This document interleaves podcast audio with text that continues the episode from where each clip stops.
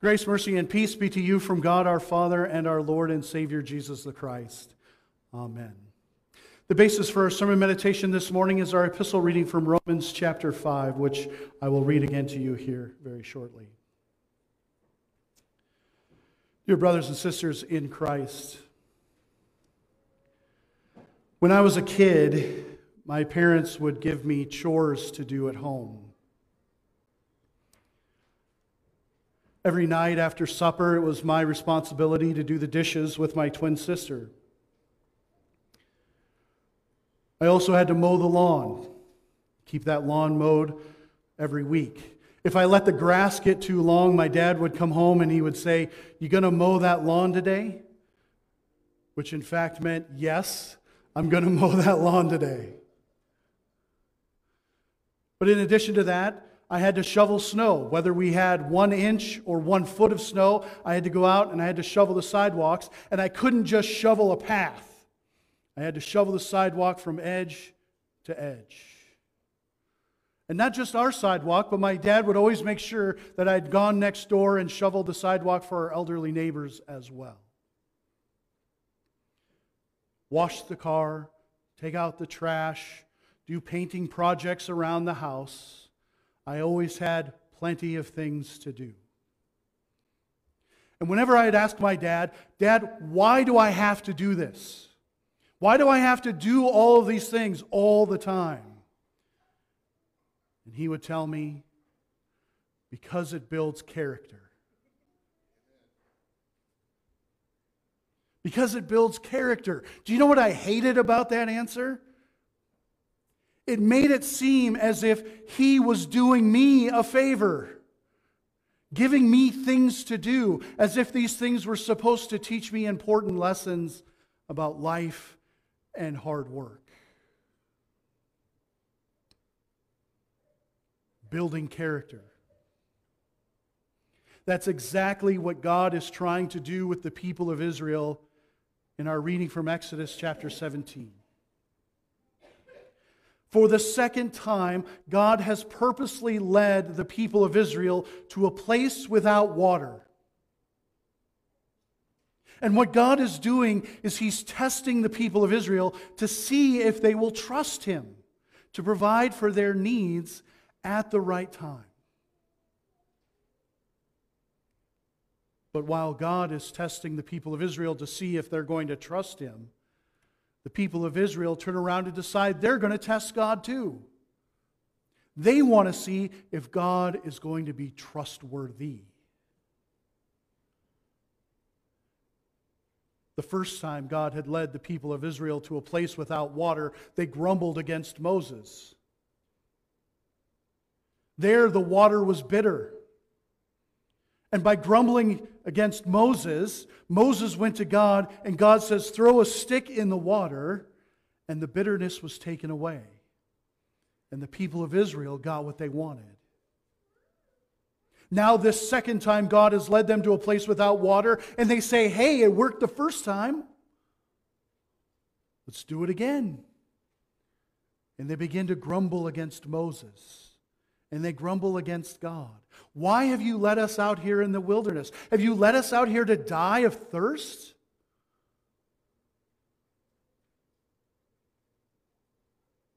And so here God is testing them so that they will learn to trust Him to provide for their needs at the right time.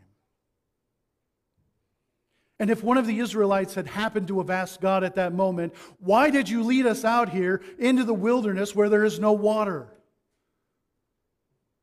God could have just answered, Because it builds character. That's exactly the thing that St. Paul is getting at today in our reading from Romans chapter 5. St. Paul says, Therefore, since we have been justified by faith, we have peace with God through our Lord Jesus Christ. Through him we have also obtained access by faith into this grace in which we stand, and we rejoice in hope of the glory of God. Not only that, but we rejoice in our sufferings, knowing that suffering produces endurance, endurance produces character, and character produces hope, and Hope does not put us to shame because God's love has been poured into our hearts through the Holy Spirit who has been given to us. We can rejoice not just in the glory of God.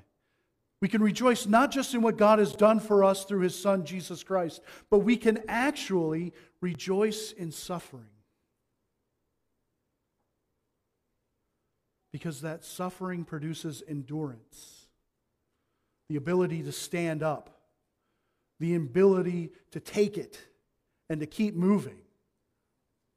And that endurance produces character in us, and that character produces hope, which will not put us to shame. Which will not put us to shame.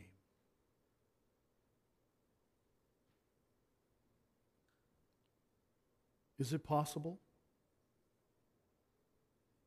Is it possible that God is trying to build character in you?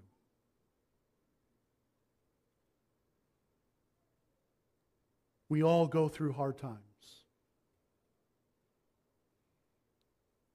We all endure times of suffering. We all endure bad times of one measure or another. Is it possible that the Lord Jesus is testing you to build character in you. It's possible. It's possible that God is allowing you to go through a difficult time in your life, to go through a period of struggle, to go through a bad time, because He is trying to teach you something important. Because He has a lesson for you to learn.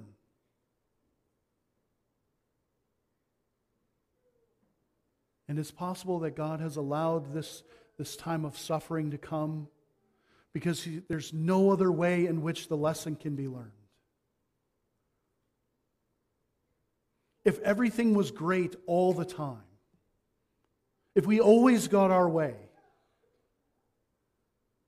how would our faith be tested? How would our faith be tried? How would we learn to endure?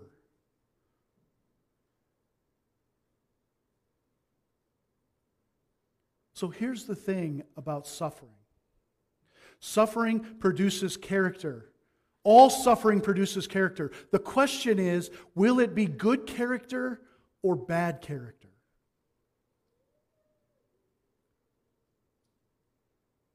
The people of Israel were being tested by the Lord, and they had developed bad character.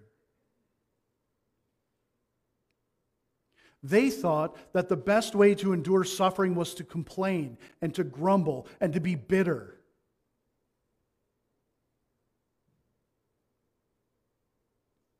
But that's not what God was trying to teach them. God was trying to teach them to trust Him, to look to Him to provide for all of their needs, to love and serve Him in a way that looked to Him to be their God.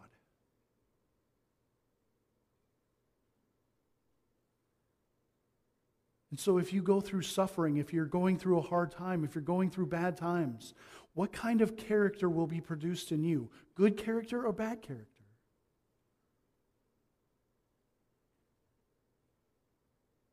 Will you learn to trust God more? Or will you trust Him less? Will your faith be strengthened by going through this time of suffering? Or will your faith be weakened as you question God and why He would allow it to happen to you? Will you talk to God more? Or will you give God the silent treatment?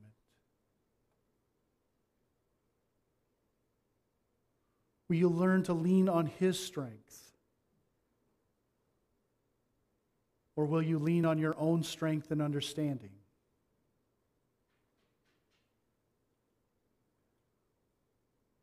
All suffering produces character of one kind or another. And when the Lord allows suffering to come into your life, He wants it to bring about good character, a strengthening of your faith, greater trust in Him, more communication with Him, leaning on His strength to get you through.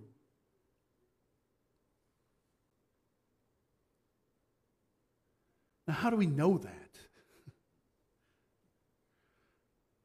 How do we know that when God allows suffering and difficult times to come in our life, that He's actually trying to do something good and He isn't just punishing us? That He isn't just trying to get even with us. St. Paul gives us the answer in Romans 5 again. He says, Therefore, since we have been justified by faith, we have peace with God through our Lord Jesus Christ. He says later on, For while we were still weak, at the right time Christ died for the ungodly. For one will scarcely die for a righteous person, though perhaps for a good person one would dare even to die. But God shows his love for us in that while we were still sinners, Christ died for us.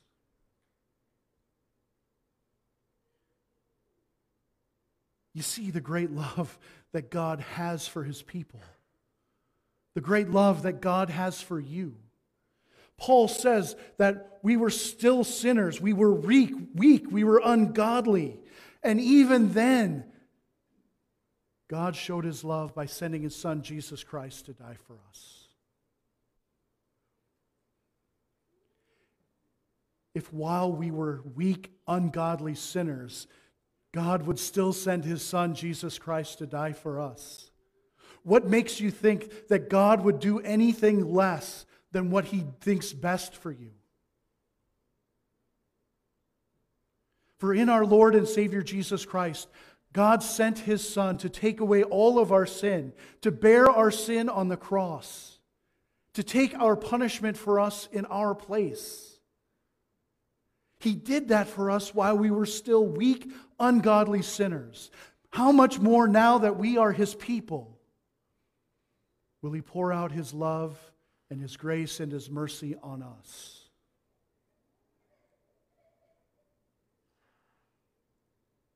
Maybe you're going through a hard time right now. Maybe you are struggling with something. Maybe things are good right now, but they won't stay that way forever. But God knows what is best for you. He's holding you right here in the palm of his hand. He's got you. And while he allows suffering and pain and difficulty to come into your life, he's doing it because he loves you. Because he's teaching you him something about himself. Because he's giving you a lesson you couldn't learn any other way.